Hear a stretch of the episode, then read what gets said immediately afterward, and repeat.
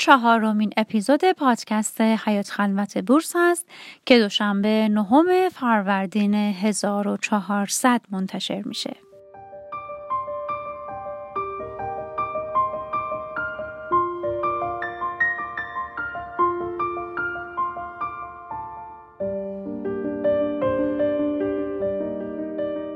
تا به حال افتضاحی رو به بار آوردی؟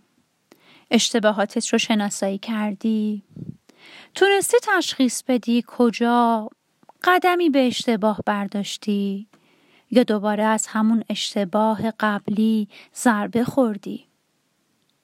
توی این اپیزود بشنوید نظر رولف دوبلی رو در مورد تفکر جعب سیاهی.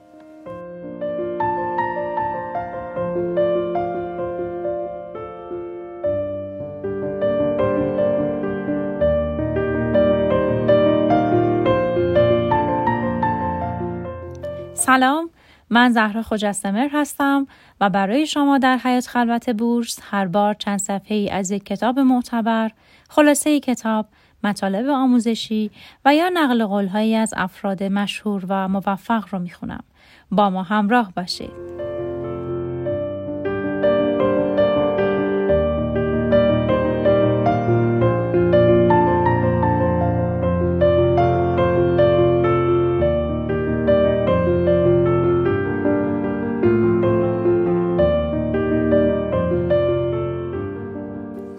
کامت یک اولین خط هواپیمایی مسافری و تجاری دنیا بود.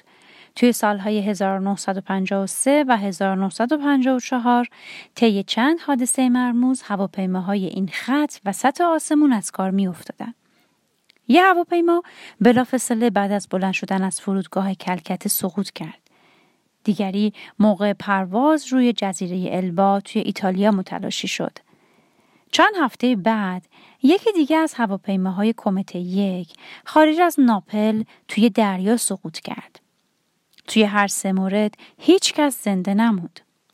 جلوی پروازها گرفته شد اما کارشناسا دلیل این سقوط ها رو پیدا نکردند. بنابراین پروازها از سر گرفته شد. تنها دو هفته بعد یه هواپیمای دیگه دوباره خارج از ناپل سقوط کرد. و این بار پرونده کمت یک کاملا پیچیده شد. در نهایت مشکل پیدا شد. ترک های ریز ایجاد شده توی گوشه پنجره های مربعی هواپیما به تموم بدنه گسترش پیدا می کرد و باعث متلاشی شدن هواپیما می شدن. کمیته یک باعث شد توی این دور زمانه مسافرها فقط از طریق پنجره های بیزی شکل به بیرون نگاه کنند. اما این اتفاق دستاورد مهمی هم داشت. بعد از اون فجایع دیوید وارن کارشناس حوادث پیشنهاد داد یه دستگاه تقریبا خراب نشدنی ثبت اطلاعات پرواز توی هواپیما تعبیه بشه که بعدا اسمش گذاشتن جبه سیاه. ایده ای که بعدا به مرحله اجرا گذاشته شد. جبه سیاه توی هر ثانیه هزاران داده شامل مکالمات خلبان توی کابین رو ضبط می‌کنه و به این ترتیب علت دقیق وقوع حوادث راحتتر تشخیص داده میشه. هیچ صنعتی به اندازه هوانوردی اشتباهات رو جدی نمی‌گیره. خلبان سولنبرگر بعد از فرود اضطراری خارق‌العاده‌اش روی رودخانه هاتسون نوشت هرچی که ما توی هوانوردی می‌دونیم هر قانونی که توی کتاب قانون نوشته شده هر دستورالعملی که داریم همه رو به این خاطر می‌دونیم که گروهی توی یه جایی جون خودشون رو از دست دادن. با هر سقوط پروازهای بعدی ایمنتر میشن. این اصل که اسمش رو تفکر جعبه سیاهی می‌ذاریم یه ابزار گرانبهای ذهنیه که توی هر حوزه ای از زندگی کاربرد داره.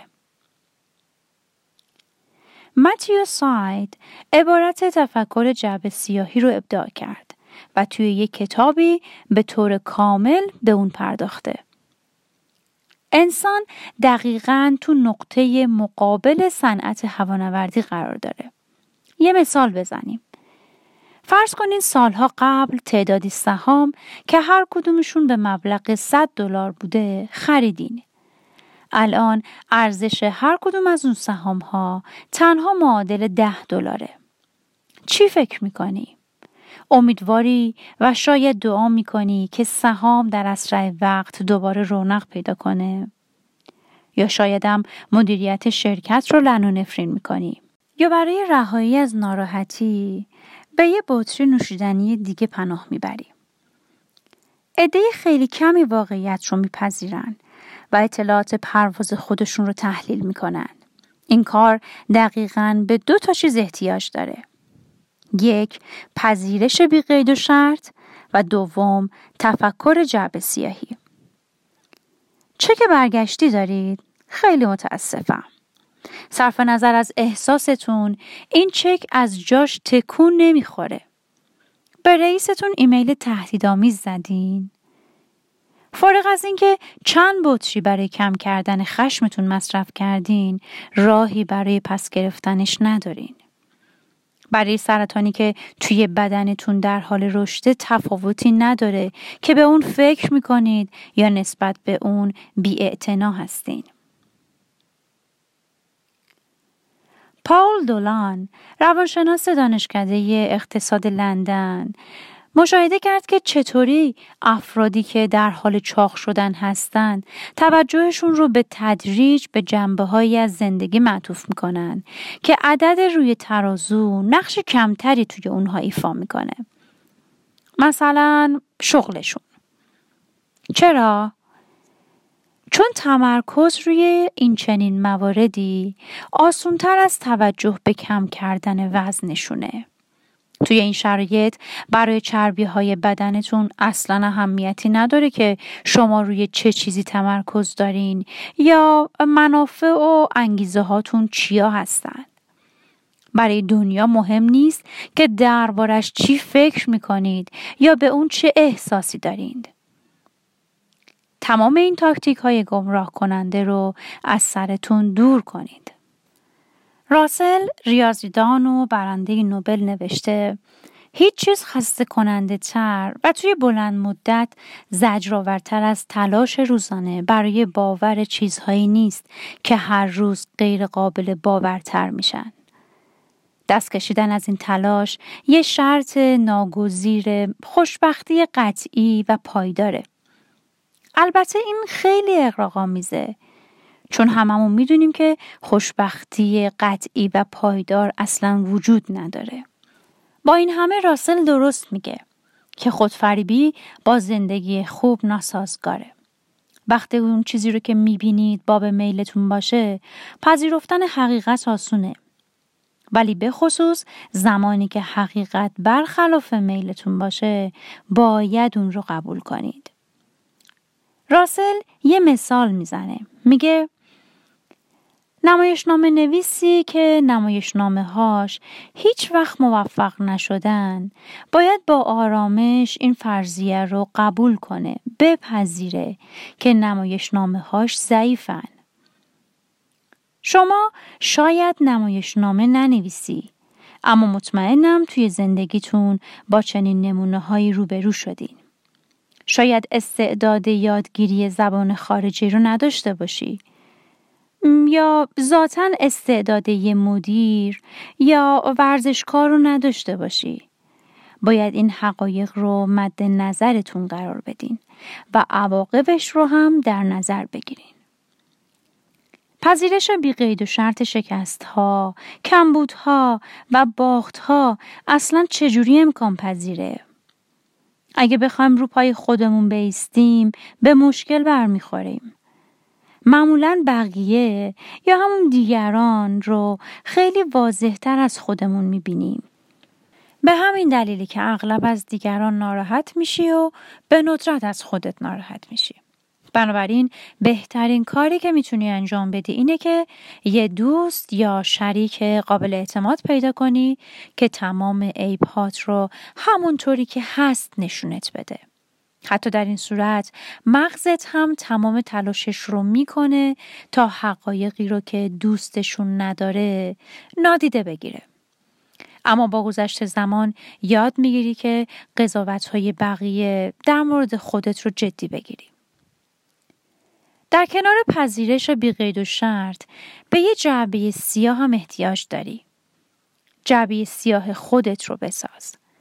هر وقت تصمیم بزرگی می‌گیری اون چیزی رو که توی فکرت میگذره رو یادداشت کن. فرضیات، سلسله افکار و, و نتیجه گیری ها رو.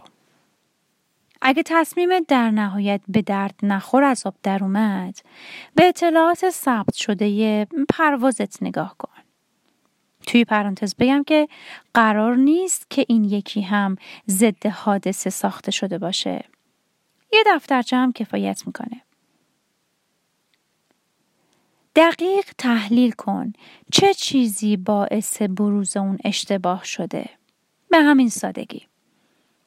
با تشریح هر افتضاحی که به بار آوردی زندگیت بهتر میشه.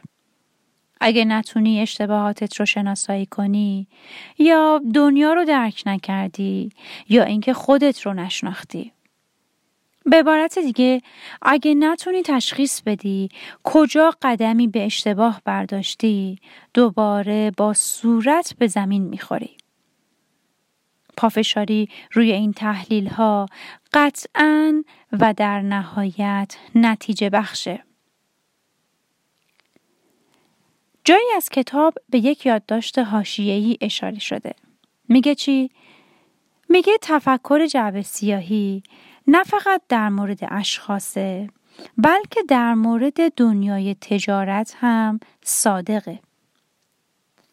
این موضوع باید توی ساز و کار مرسوم هر سازمان گنجونده بشه.